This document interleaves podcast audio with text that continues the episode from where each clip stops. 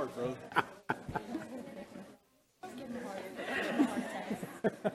I'm trying to keep that blood flowing. You're just on live spring. Uh, well, we welcome everyone to Murrayville Baptist Church. If you're glad to be in the house of God this morning, say amen. Amen. Amen. Let's all stand this morning. We want to go to the Lord in prayer. We do appreciate every one of you being here this morning. Pray that you'll get a blessing from the Lord while you're here. I'm going to ask Brother Carlos to come and open us in prayer.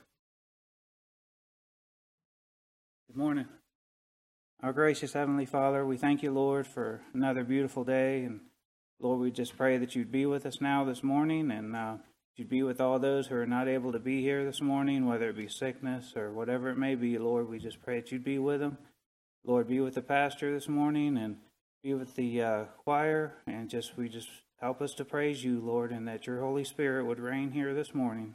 In Jesus' name we pray. Amen. Amen. Main standing page number 50.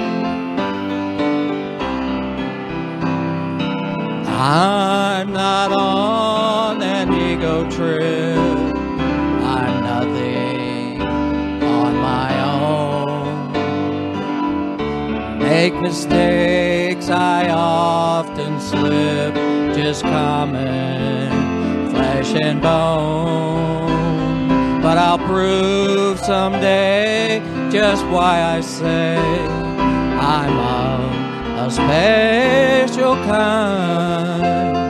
When he was on the cross, I was on his mind. The look of love was on his face were on his head.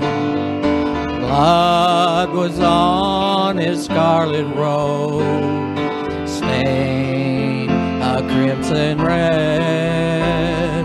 Though his eyes were on the crowd that day, he looked ahead in time when he was on the cross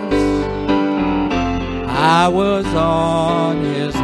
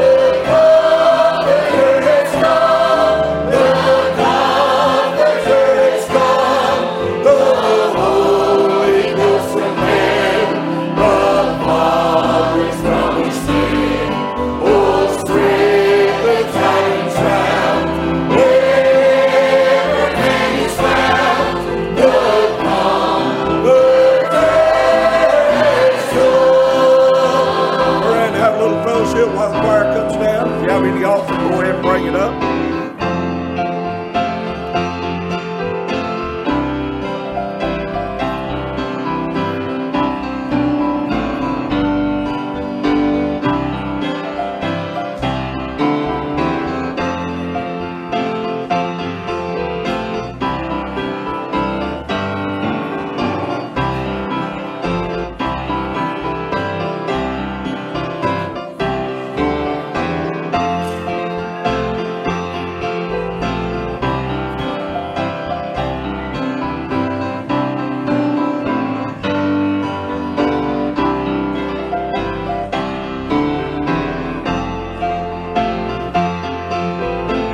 Have any tithes and offerings, you can bring them at this time. All right, on the last.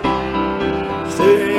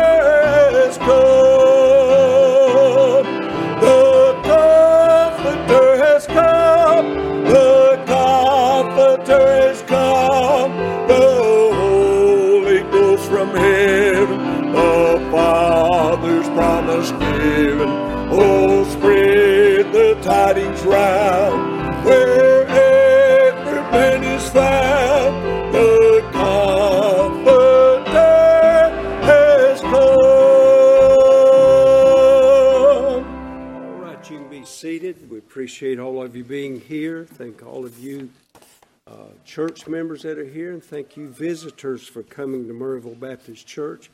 I got a lot of announcements that I need to make, so be sure to listen closely. Of course, most of this you can find in your bulletin today, but uh, listen closely as we go through this together. Uh, there on November the 19th, there will be a Happy Pilgrims, and that's for ages 45 and up. Happy Pilgrims pancake breakfast in our fellowship hall beginning at 9 o'clock that morning. And I understand Brother Derek Howard is coming to preach to us, so looking forward to that. On uh, December the 4th, let me jump down to this one. In December the 4th, early December, we're having the MBC Christmas party. There was a uh, an add-on in the bulletin last week, and I wanted to remind you this. This is for the entire church. This is not just a certain age group or anything like this, but this is the Murrayville Baptist Church Christmas party. Will be that December the 4th at 5 p.m. here at the church, and it's asking to. It's going to be a white elephant gift exchange, and I don't know why do they call it white elephant. Anybody know? I'm going to start calling it blue elephant. We're going to have blue elephant gift exchange. Amen. And uh, please bring an appetizer, dessert, drink, a white ele- a blue elephant gift, and the wear your best Christmas attire. There's going to be there's going to be a child care provided. We will have a nursery during that time, and uh, the kids are going to be doing crafts and Christmas movie. Uh, and prizes will be given for the best and funniest outfit and the best and funniest gift. So that is on December the fourth. Everybody remember that and plan to make uh, to make it to that. Also, uh, I was just given this. The ladies that were here yesterday during the ladies' meeting, I understand that the ladies had a great meeting together. I was so proud of my wife doing a devotion that she kind of out of her element, outside her comfort zone when she does things like that. But I, I was so proud of her to do that. Uh, Miss Tammy Meeks, her dad has got Alzheimer's, and there's different things you can do to for therapy. But Tammy has brought several Christmas cards and placed them on the on the table out in the foyer. And uh, if you'll get one, sign it, say a little something in it, and what she wants to do is give those cards to her dad. And for Alzheimer's patients, that's great therapy. And uh, anything we can do to help anyone, uh, we want to do that. So get you a card and sign it, and be sure to get it back to Sister Tammy to where she can give that to her dad. Um, also, uh, Sister Jessica Satterfield. Sister Jessica, stand up. I want everybody to see who Sister Jessica is. This is Jessica Satterfield. She is our Sunday school. she, uh, boy, you talking about a blue elephant gift. Amen. I'll be getting one. Uh, that's Sister Jessica Satterfield. She is our Sunday school director. Does a great job with all of that, keeping all the Sunday school flowing and working. But she also, every Sunday morning when we gather for Sunday school, we we have someone to get, get up and do a morning devotion just to challenge us and uh, get us all focused in unity together. And she's asked if anyone, if any of you men are willing to do a morning devotion, to please let her know, and uh, she'll she'll be sure to utilize you. So let let Sister Jessica know, and uh, and she'll tend to that. Also, uh, our food basket giveaway. Now, pay close attention to this. We're going to be giving, and we're setting we're setting our goal, and we may go over if we do. Glory to God. But we're setting our goal to give away a hundred food baskets this year. We did that last year, and we kind of put it together at the last moment. But we're setting our goal to give away at least a hundred food baskets. Let me say this: if you know of any family, any person that personally may is in need and may need a food basket, uh, let us know if you will. The day that we give them out, if you will, come and get that food box and take it to them if they're not able to come. If you know anybody that uh, is able to come, tell them to come and get a food basket. And we're going to be giving these food baskets away on November the 21st, which is on a Monday between the hours of 10 and 2. So remember that if you want to help us, we would greatly appreciate it. But here's the deal we still lack a lot, and uh, we got some things that we're in need of. We need some chicken broth this size, this size, the big size. Uh, we need instant mashed taters uh, in the box, in the box. And we need big green bean cans. Amen. And we also need eggs, uh, cartons uh, of eggs. If you can bring in some eggs, we would appreciate it. There's so much a need, but anyway, these are things that we need to to complete our boxes. If you would help, that would be a blessing. Uh, if you don't, uh, if you can't, don't worry about it. Our church is going to sponsor this. It's just something God has richly blessed Murrayville Baptist Church, and we want to be a blessing back to this community.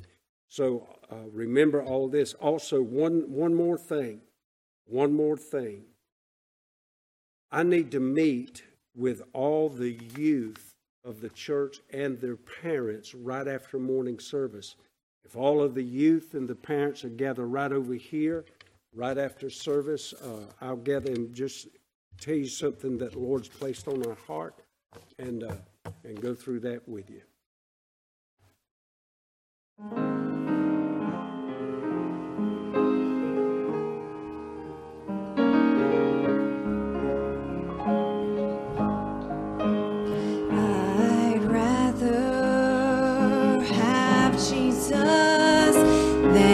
Than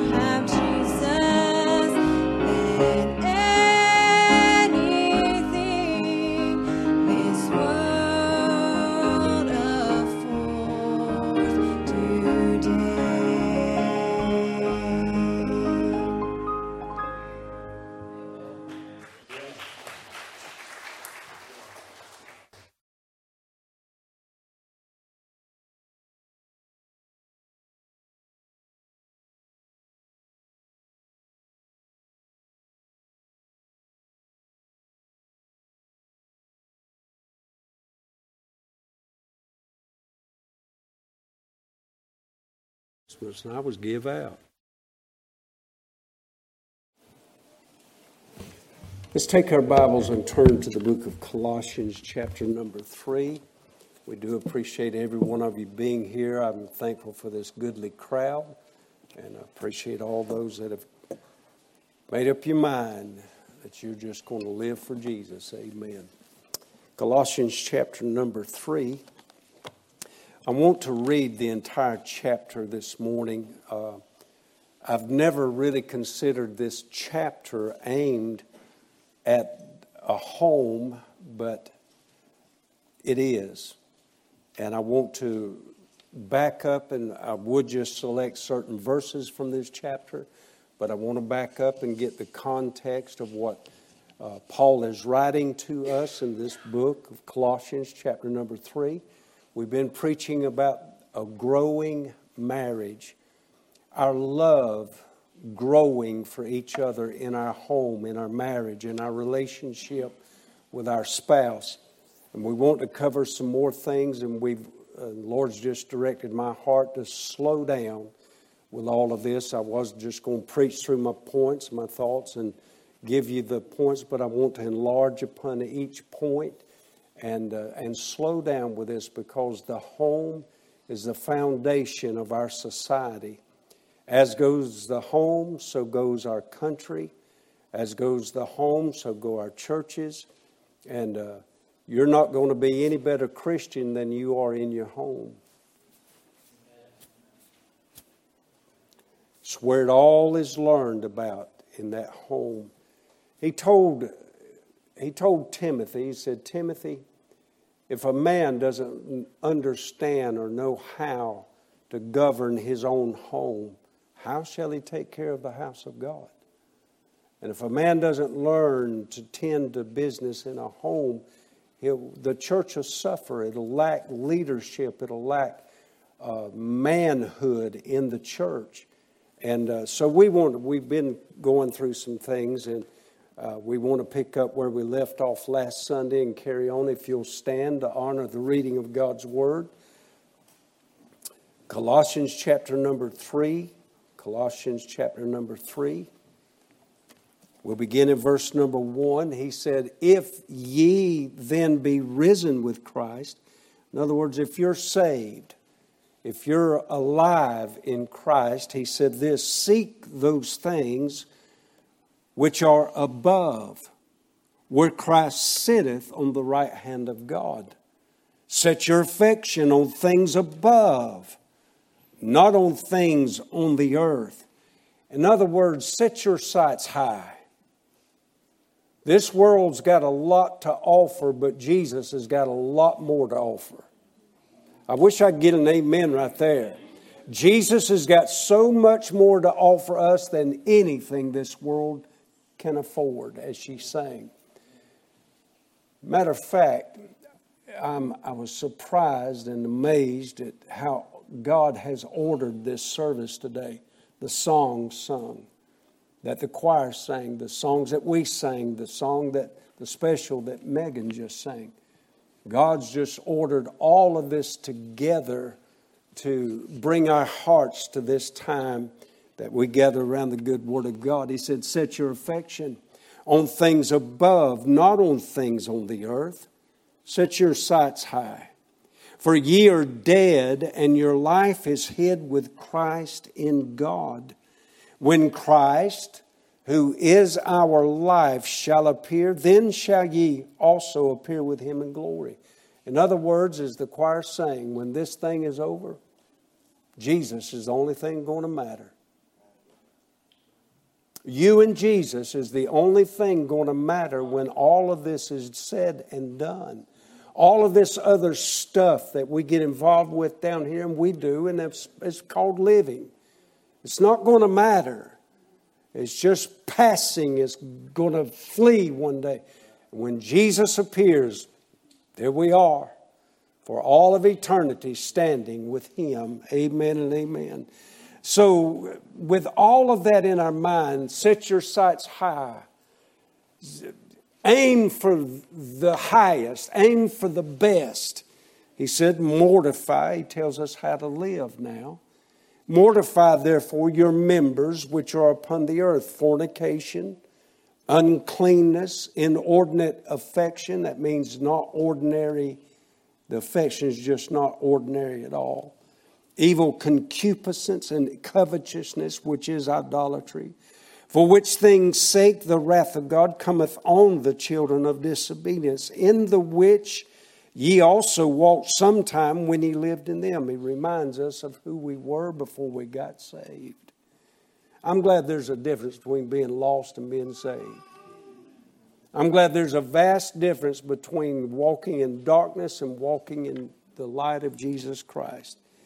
He said, But now, but now ye also put off all these anger, wrath, malice, blasphemy, filthy communication out of your mouth. Lie not one to another, seeing that ye have put off the old man with his deeds, and have put on the new man, which is renewed in knowledge after the image of him that created him where there is neither Greek nor Jew, circumcision, uncircumcision, barbarian, Scythian, bond or free, but Christ is all and in all. See, it's, it's all Him.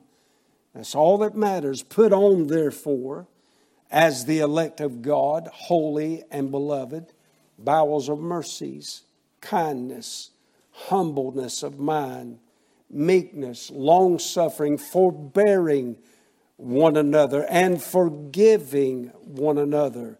If any man have a quarrel against any, even as Christ forgave you, so also do you. See, that's high living. He started out verse 1, set it high. The bar has been raised as high as it possibly can be raised. And he says, so therefore, he said, just shoot for shoot for Christ. And he said this, he said, and above all these things put on charity, which is the bond of perfectness.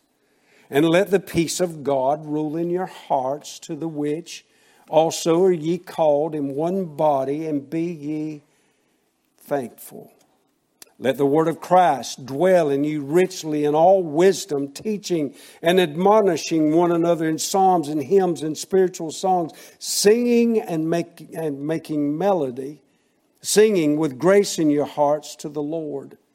And whatsoever ye do, in word or deed, do all in the name of the Lord Jesus, giving thanks to God and the Father by Him. Wives, it amazed me when I went and studied for this, this thought this morning. The Lord directed me to Colossians 3.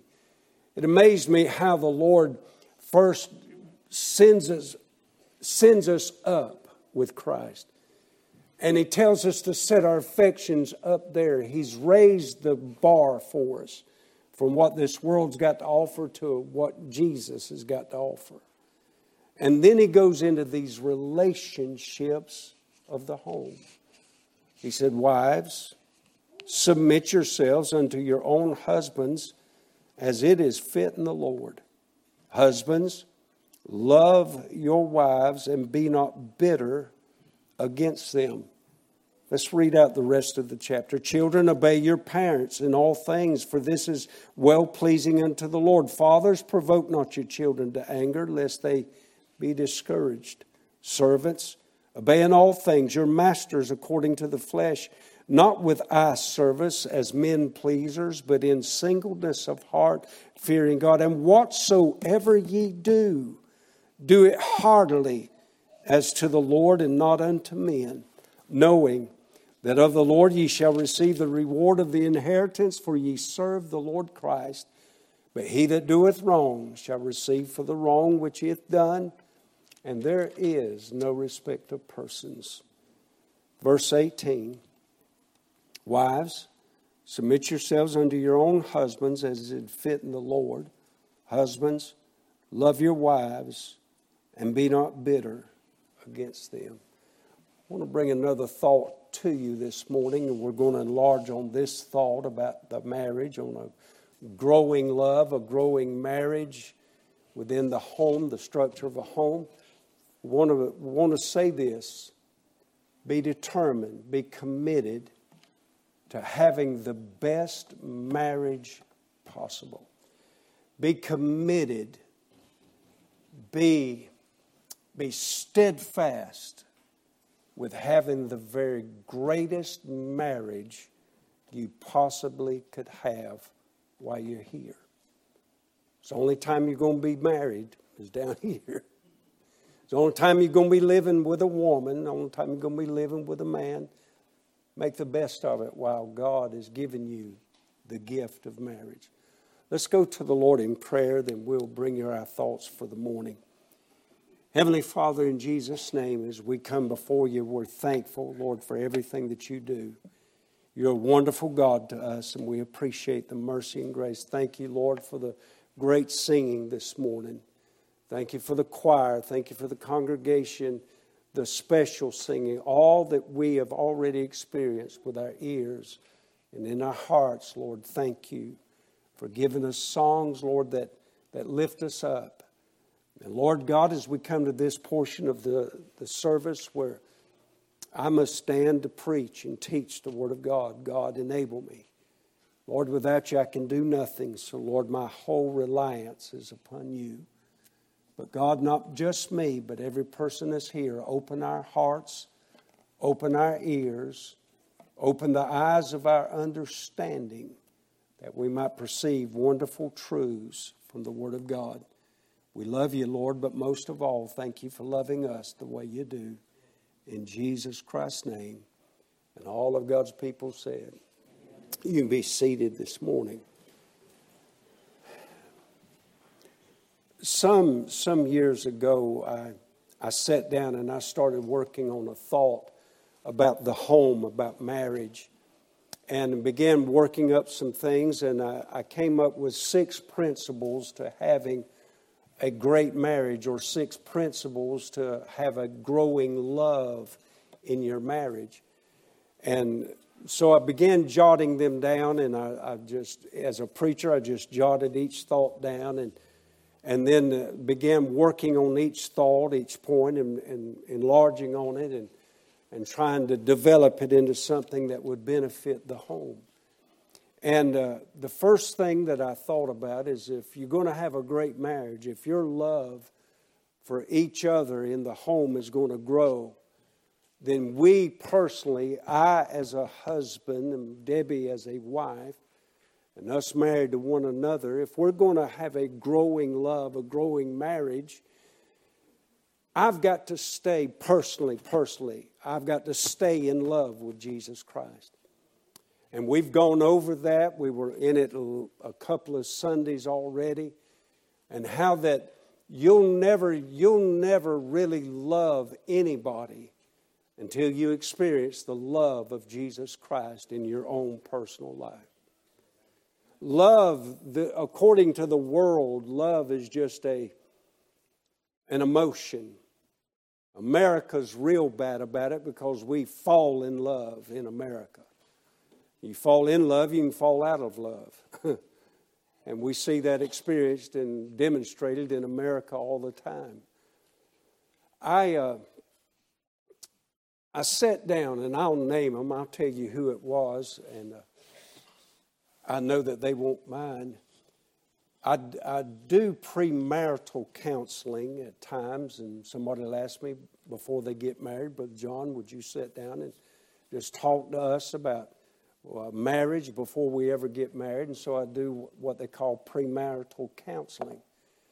And Josh and Haley Bennett were the couple. They were not married at the time, and they wanted to sit down with me and Deb and go through some things. And I did something with them I've never done with any other couple. I've not done it since, but I I sat down with them. Of course, we opened in prayer, and then I asked them a question at the very outset. The very first thing I did was I looked at both of them and I said, I want to know something. Is everything okay, babe? Okay. Okay. Pray for mom. And at the very outset of that, that uh,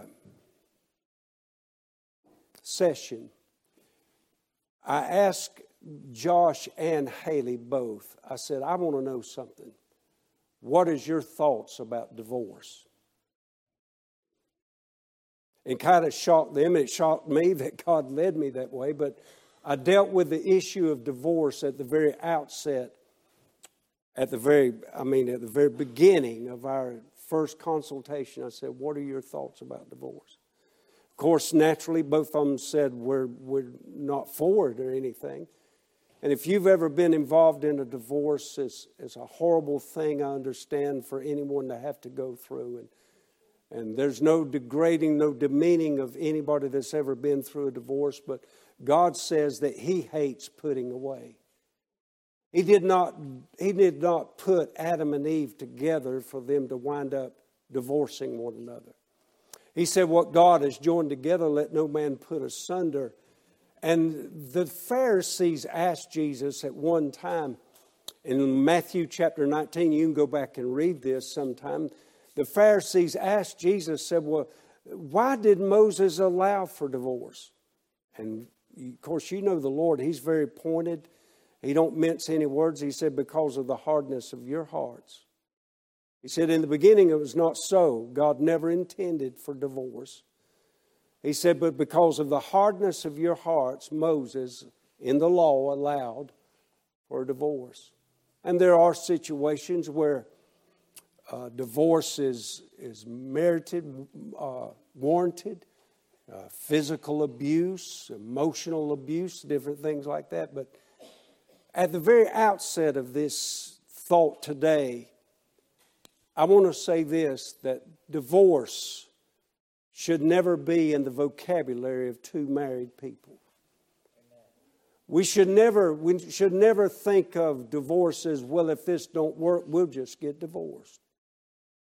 If this doesn't work out, we'll just we'll just sign the and I mean bulletin boards, uh, uh, billboards all across uh, the golden plains of America, billboards, three ninety nine uncontested divorces, and they make it so appealing and so so easy for anyone in America to get a divorce. But we should trust God and His Word in this matter of marriage and realize that our marriage between us and our, our spouse was intended by God to last forever. It was not, we say, we say these words at the end of a marriage vows, until death do us part. And divorce should never be in the vocabulary of two married people. We should not even give Satan the opportunity. We should not even give our hard heart the opportunity to select divorce. In our text this morning, God has raised the bar just as high as it can be raised. He said, Here's what I want you to do. I want you to set your affection way up there. Set your affection so high it reaches Jesus Christ. He did the same thing in Ephesians chapter 5 when he correlated the, the marriage of a man and a wife to Jesus Christ and the church. See, the Lord has set the bar so high for marriage, and God shows us the, the the value that he places on a marriage. It is in high esteem in God's eyes. God loves, God sanctions, God is there, God fights for, God battles for every marriage. The sad thing about it is Satan also fights and battles for every marriage. But isn't it good to know that with all of the battles of a home, all the battles of a marriage, isn't it good to know that Christ is on the marriage side? Matter of fact, if He weren't, none of us would make it. We can't do it on our own. Men, we cannot, it's not our, you know, it's not us, you know, our manhood that gets us through this thing. And ladies, it's not your fluttering eyelashes that's going to get you through this thing. A marriage is made up of one, two, three people husband, wife, and God Almighty.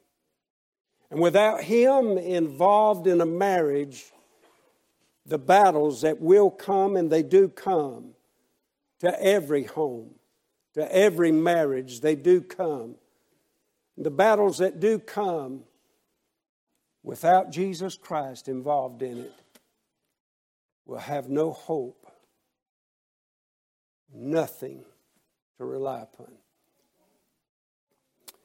Look in Hebrews chapter 13 with me.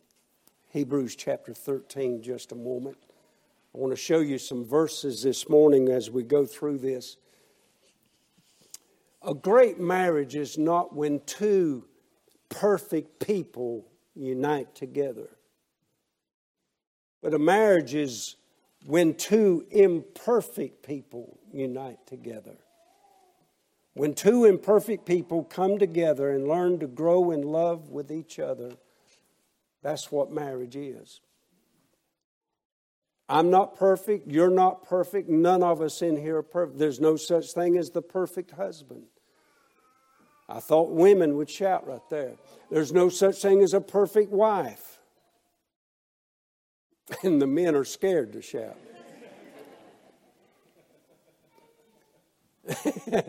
Some child said, Amen. See, the children live in the home, they know. They know. In Hebrews chapter 13, the Word of God says it like this in verse number 4. Look at this marriage, marriage, marriage is honorable in all in the bed undefiled. But whoremongers and adulterers, God will tend to that. He'll judge that. But marriage, marriage, he said, is honorable. That word honorable means highly valuable. It means costly. It means holding a very high, distinguished rank. That's what God sees as marriage. God views marriage in a, in a different light than Hollywood does. God views marriage in a different light than the Hallmark movies do. God esteems marriage to be so high that He said, whenever He's talking about it, He said, Set your affections way up there. And I'm talking about being committed, being determined for all of us to have a great marriage. The greatest marriage possible is possible for every marriage represented here. You can have the greatest marriage that there can be on earth with the help of Jesus Christ. You can have the greatest, your love can grow more and more and more for your spouse than you thought possible in your heart. When Adam and Eve were driven out of the Garden of Eden that day, they walked into a world full of woe and full of the wiles of the devil. The devil will tempt man, he will tempt the woman to get mad at the other, and he'll try to get them so mad at each other. His ultimate goal is to divorce that couple. You think about it, Adam and Eve in the Garden of Eden, one couple, one man, one woman, Satan showed up. And if he's going to, if he's going to, if he's that determined, one marriage, one home, and Satan entered that garden with the intent of totally destroying everything God had given. And he's still relentless in his pursuit of every marriage today. He would love nothing better than to get in my heart, in my mind, get in my emotions, get in Debbie's emotions, get in her heart, get in her mind, and get us at odds with one another to totally divorce our marriage. Look in Ephesians chapter 5. Turn back a, a book couple of books, at Ephesians chapter 5.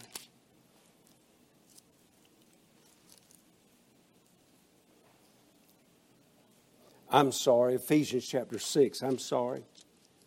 Ephesians chapter 6. In verse number 12, the Word of God says, well, let's look at verse 11. Put on the whole armor of God that you may be able to stand against the wiles of the devil. That means trickery, the wiles of the devil, the tricks of the devil. Look at this. For we wrestle not with flesh and blood, but against principalities, against powers, against the rulers of the darkness of this world, against spiritual wickedness in high places. I sat down with two people that that have had issues and they've got problems and they come to me and they sit down in, across from my desk and we begin talking. And i tell them i refer them to this verse and i said listen i want you to understand this that we wrestle not with flesh and blood. Your issue your problem your your your angers that you have toward each other are not toward your husband, it is not toward your wife. I said the real battle is caused because Satan has gotten into your relationship and Satan is standing right in the middle trying his best to divorce you. We wrestle not. Get it out of your mind. My fight is not with my wife. My fight is not with my husband. My fight is with this, this enemy of the home, this Satan, this enemy of my soul. That's who I'm fighting today. When you get your sights set at the real battle, there is victory for you. If all your intent to do is to fight your husband, to fight your wife, you're going to lose every time.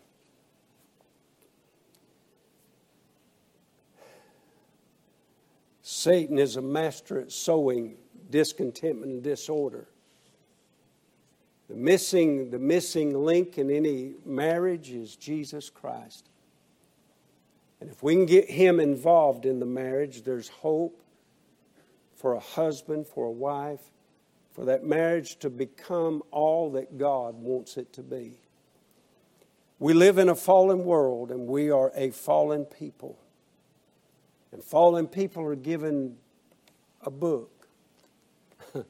you know, whenever you buy anything that's complicated, it'll always come with an owner's manual. You buy a car, they'll give you an owner's manual. You buy any, us men know you buy a tool, they give you an owner's manual, an operator's manual.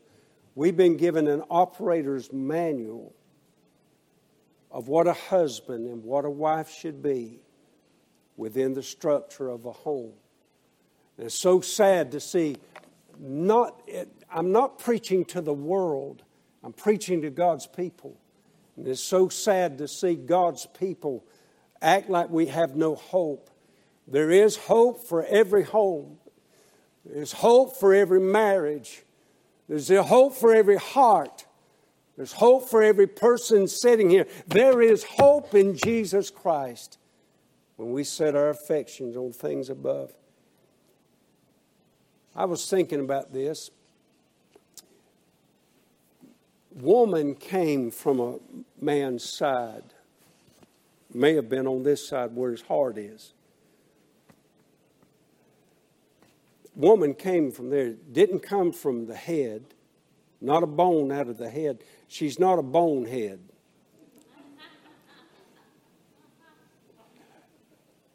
She didn't come from a bone in the foot for a man to trample over and run over. He came, she came from his side a bone close to his heart. Matter of fact, Adam had to raise his arm for God to get to the rib. That's why every man, when he sits next to a woman, wants to put his arm, he wants to lift his arm. See Lord sitting there? Got his arm around his woman.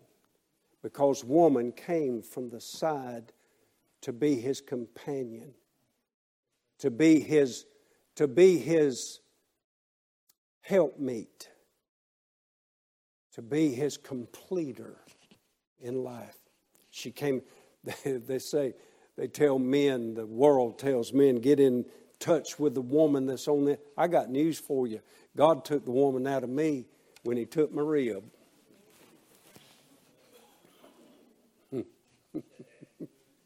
I ain't got no woman in me. You men just get I wish I wish I could tell you. Did you know the Miss America pageant just had a transgender win in a certain race of the Miss America pageant? A transgender.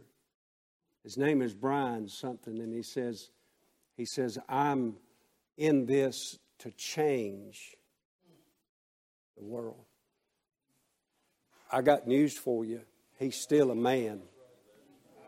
I don't care what kind of trans he went through, he's still a man. And I got news for him. When he stands before God one day, he will not stand as a transgender, he'll stand as a man in front of God Almighty. This world's getting sick, it's twisted. And anything that they can do to destroy a family, they're dead set for it today. He made a man. I looked up the word man. I, I love studying words and their definitions and learning. I get, I get more of a, a complete idea of what it means, what a word means when I study it. I looked up the word husband, but it means a man married to a woman. Oh, I said, yes. It means listen to this it means to be a caretaker of a marriage. And an archaic use of the word for the word husband means a cultivator.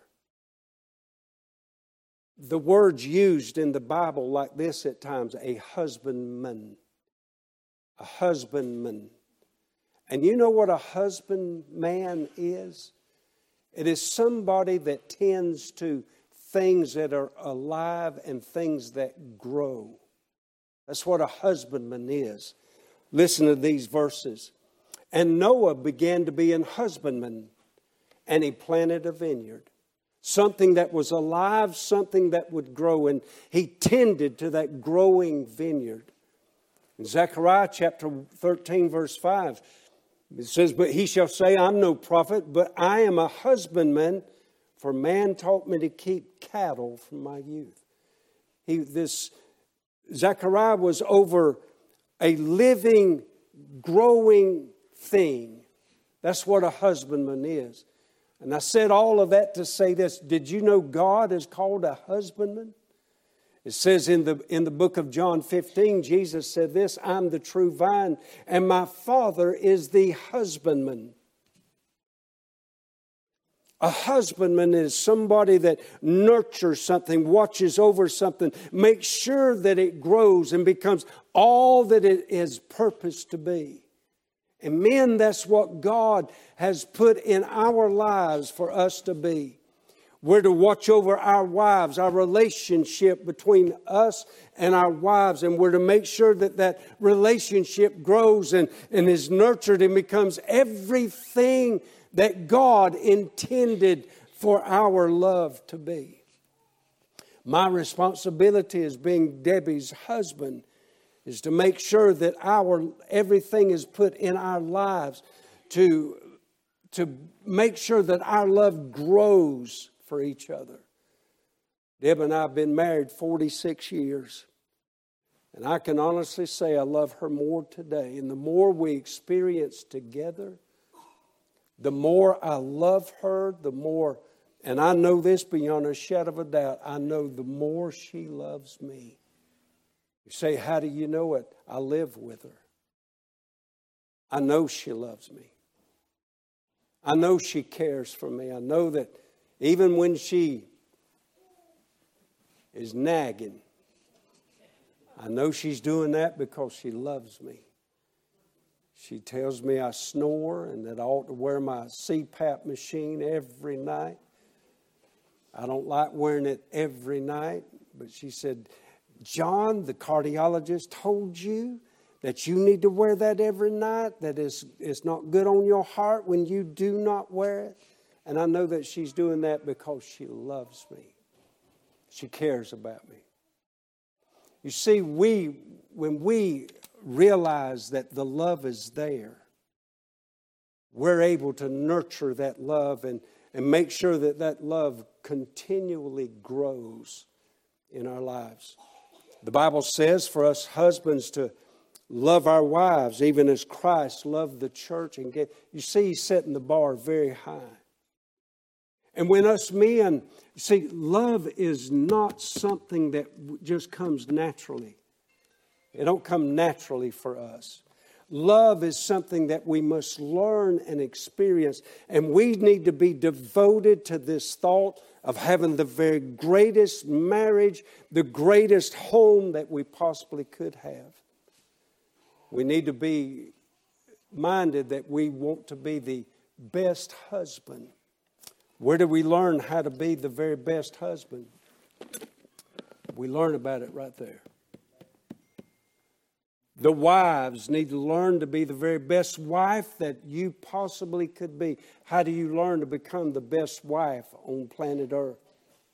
That book right there. Nothing else, everything else will lie to you and misguide you, but this book will never lie to you. I've never found God to misstep me one time, He's never misled me. Every time I've studied something and tried to apply it to my life, I've always found this book to be true, and it works in 2022. It works. We read it today. It says, Husbands, love your wives and be not bitter against them. Men must have some issue with that. Situation happens in the home and the wife does something, and by the way, man and woman's different. They don't women don't think like men they don't act like men they don't respond like men. Men and women are different. And something happened in the home and the wife does something that irritates the man. Next thing you know the man's over there on, to the side and he's thinking about all that that she said all that, that went on between y'all and he's getting madder and madder and more bitter and more bitter and more bitter. It says, Husbands, love your wives and be not bitter against them. Well, that means God's got to do something in us, doesn't it? It means that God's going to have to do something in my heart if I'm going to get rid of any bitterness and anger and anything towards my wife. I've got to be sure to guard my heart to where I can love her like I should even though she's galled my hide and made me mad.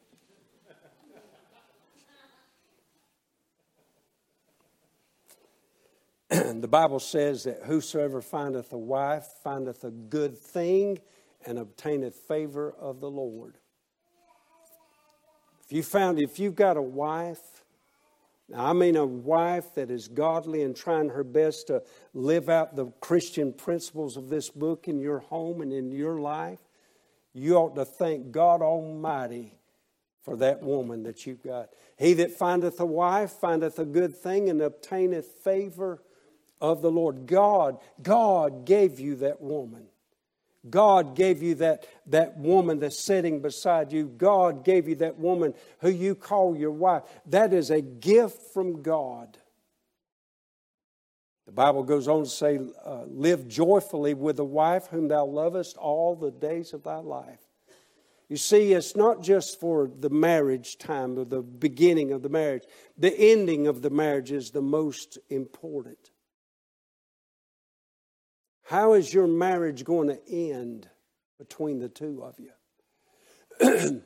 Wives, the Bible says that you should submit yourselves to your own husbands and reverence them. Why? Because God placed us in a position with great responsibility. God, God put us where we're at. We didn't elect this. We didn't say, I want to be, I want to be a man, I want to be the head of a woman, and I'm, I'm going to rule over her. No, no, no, no. The Bible says that we're ahead of the wife, and we're to nurture her. She's a living being. We're to nurture her and make sure that her life becomes all that she possibly can be. Uh, Sister Teresa asked Debbie if she would do a devotion for the ladies' meeting. And my wife has been asked to do things like that down through the years, and every time that it gets that she's asked to do that, my wife just she gets in a panic. She gets in a because that's out of her comfort zone. She she don't like being in front of people, and uh, and so what I did was I made sure that Debbie knew she had my support. And I said, Deb, I said, I know things like this bother you. I said, let's pray together. And we joined hands together and we prayed. And I prayed for God to make it easy on my wife, to give my wife the words, the thoughts that she needed, and just prayed that God would be with my wife because I want my wife to become all that God wants her to be. I asked her several times, I said, How's it going? And earlier this past week, on I think it was like Tuesday of this past week, she worked and worked and wrote and wrote and worked and worked and wrote and wrote and wrote and wrote. And she fretted over it. And, and, uh, so she, I'm, I'm upstairs. I'm working on the, my lesson for Wednesday night. And to write out five pages is, is, it takes a lot of time. And so here comes Debbie, and she's not noticing what I'm doing. She just flops the pages down in front of me. She says, John, would you go over this for me? I said, Just a minute, Deb. I was right in the middle of a thought. And then I put everything to the side that I had going on, and I picked it up and I started reading it. I said, Deb, would it be all right if I read it in just a moment and then help you with it? She said, Yeah, it'd be fine. So when I did get the opportunity, I sat down personally with her and I read through it with her. Why? Because I want my wife to become all that God wants her to be. I want to, I want to, I want her to know she's got my support. It may not be my thing. It may not be my gig. It may not be what I'm, I'm into, but it, she's into it. And I want her to know she's got all of my support, and I'm doing everything that I can to make sure her love for me grows and my love for her is demonstrated. You know what being a wife means. I looked up I looked up the word wife. You women ready? It means a lawful consort of a man. Well, I didn't know what the word consort meant. So I looked up the word consort, and the word consort means a companion, an intimate partner, a union to keep company with in harmony. And it meant this a it meant a number of instruments played together in concert. Consort, a consort of a husband. In other words, a wife is to make sure that her, her life is balancing the life of her husband. She's to make sure that her life is completing and complementing the life of her husband. I think I've told y'all this, and I'll use it just as a brief illustration. I'll ask my wife at times, I'll, I'll ask I said, Debbie, is there anything I can do for you to make your day better, to make your day easier? I'll ask my mom that. And, and I mean it. I go in there and I say, Mom, is there anything I can do for you today that will make your day better? And Mama, you know how moms are. Moms and wives have always got a list. I promise you that. The Bible says this it says, House and riches are the inheritance of fathers, but listen to this a prudent wife is from the Lord. Prudent. So I looked at the word prudent. That means careful in providing for the future. It means wise in practical affairs. Y'all know what I found out being married to Debbie for 46 years? She's got more common sense than I got. About everyday affairs, about practical things of everyday run, she's got more common sense than I got. And she's one that I should listen to because I'm not so, I don't have a lot of common sense in everyday affairs at times. And women have just got that built into them, that they've got more common sense than, than men do. I know I'm going to have to fight my way out of this building today. See, when we learn that about a woman, when we learn that about our wives, we can start. I mean, that's the Word of God. The Word of God said that. I didn't say that. The Word of God did. And when I learned that about my wife, that God's given to complement my life, I can begin listening to her and understanding she's got a whole lot more common sense about things than I've got. And I can start listening to her. Well, I better get on. Be determined, be committed to having the very best marriage that is possible. And he set the bar high, he set the aim high. He said, Here's Jesus Christ. Said, shoot for him, shoot for the stars. I know I've given this, this illustration at times. Sis, you come on to the piano, please. Why settle for just being married when you can have a great marriage? Being married does not make you a husband. Being married does not make you a wife. Jesus Christ is what makes you a husband. Jesus Christ is what makes you a wife. Years ago, I, I, gave this illustration, but I, the Lord reminded me of it, and I want to close with this illustration again. And then I want to say something at the end of it. At the age of 49 years old, Bill Zerby suffered from the early onset of Alzheimer's. His wife, she's a Christian author, Becky Zerby, uh, wrote this in a book that she wrote one time. She wrote this story. She said, after a troubling season of her husband being forgetful and not remembering things, they'd been married for years and years and years. And said after a troubling season of him being so forgetful, said he picked up his journal one day and he wrote these words to her so he wouldn't forget them. And I quote, this is what Bill Zerby wrote to his wife in his journal. He said, Honey, today fear is taking over. He said, The day is coming when all my memories of this life we share will be gone. He said, In fact, you and the boys will be gone from me.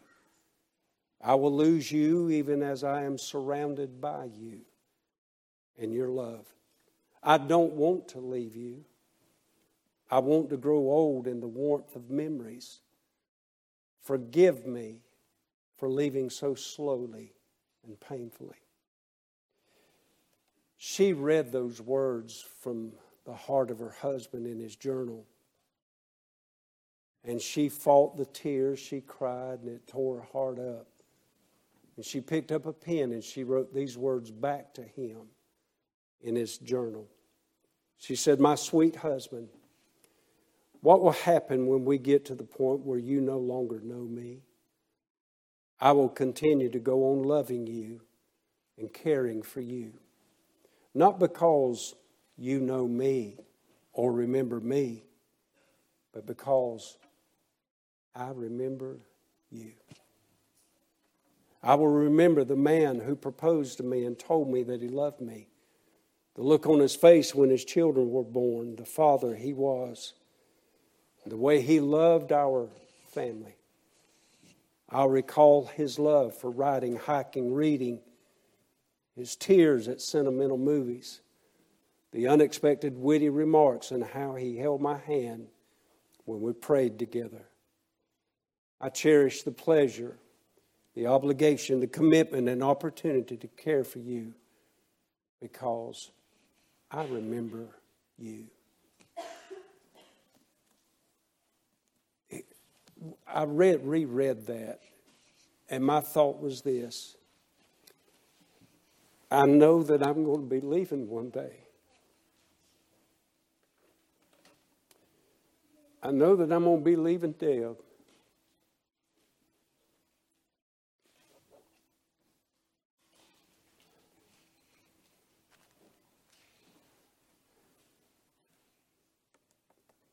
And I want her to remember she was married to a husband.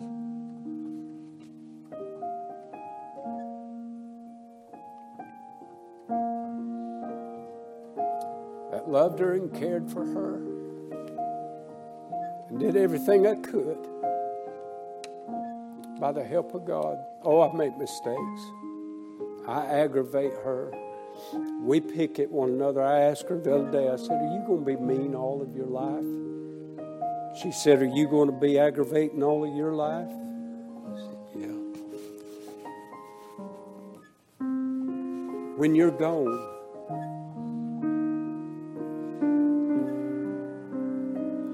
what will your spouse remember about you? Shoot for the stars. Be the best husband. Be the best wife you possibly could be. And leave those memories behind for the sake of Christ as we stand this morning. As we stand across the auditorium.